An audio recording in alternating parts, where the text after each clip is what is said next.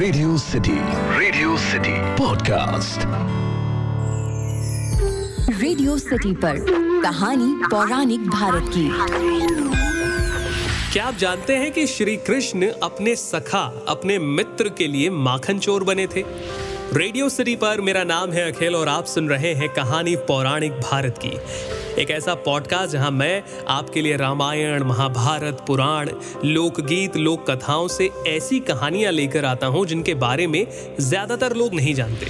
जैसे भगवान श्री कृष्ण के कई बाल सखा थे, जैसे मधुमंगल, सुबाहु, सुबल, भद्र, सुभद्र, मणिभद्र, भोज, तोक कृष्ण, वरुथप, श्रीदामा, सुदामा, मधुकुंड, मधुकंड, विशाल, रसाल, मकरंद, सदानंद, चंद्रहास, बकुल, शारद और बुद्धि प्रकाश। उद्धव और अर्जुन बाद में उनके सखा बने। बलराम जी भी उनके बड़े भाई भी थे और सखा भी थे। तो आज की कहानी में मैं आपको श्री कृष्ण के बाल सखा मधुमंगल के बारे में बताऊँगा। मधुमंगल श्री कृष्ण के बाल सखा थे, वो गोकुल में ही रहते थे। मधुमंगल एक गरीब ब्राह्मण की संतान थे, उनकी माता जी का नाम था पूर्णमाशी और वो श्री संदीपनी जी के पुत्र थे।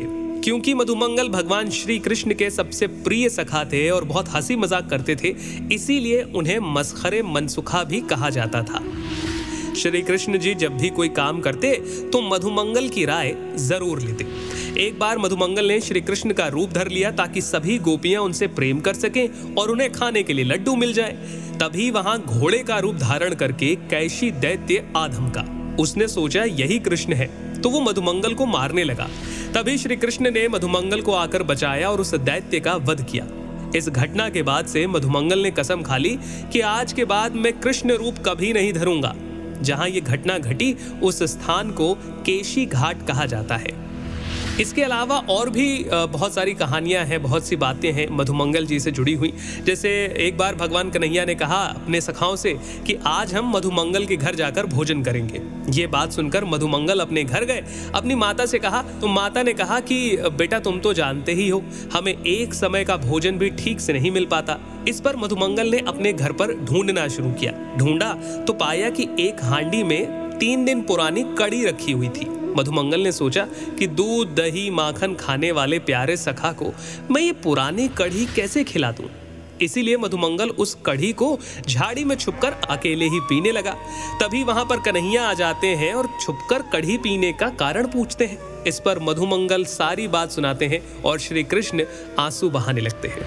मधुमंगल को भरपेट भोजन नहीं मिलता था, इसीलिए वो दुबले, पतले, कमज़ोर थे। एक दिन बाल कृष्ण ने मधुमंगल, यानी कि मनसुखा के कंधे पर हाथ रखकर कहा, मनसुखा, तुम मेरे मित्र हो या नहीं? मनसुखा ने कहा हाँ मैं तुम्हारा मित्र हूँ। तब कन्हैया ने कहा, ऐसे दुर्बल मित्र मुझे पसंद नहीं, तुम मेरे जैसे तगड़े हो जाओ।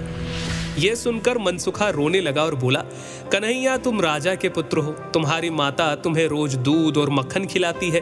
इसीलिए तुम तगड़े हो। मैं तो गरीब हूँ। मैंने कभी मक्खन ही नहीं खाया।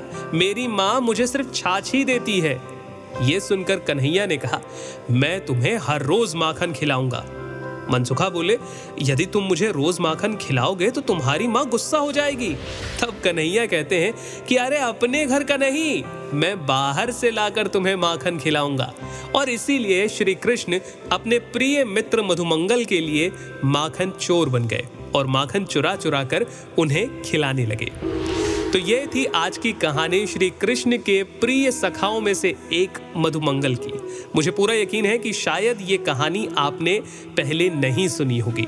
आप इस कहानी के बारे में मुझे फीडबैक दे सकते हैं। ईमेल लिखिए podcast at my radio city dot com पर या फिर इंस्टाग्राम पर बताइए, आरजे अखिल के नाम से हूँ मैं।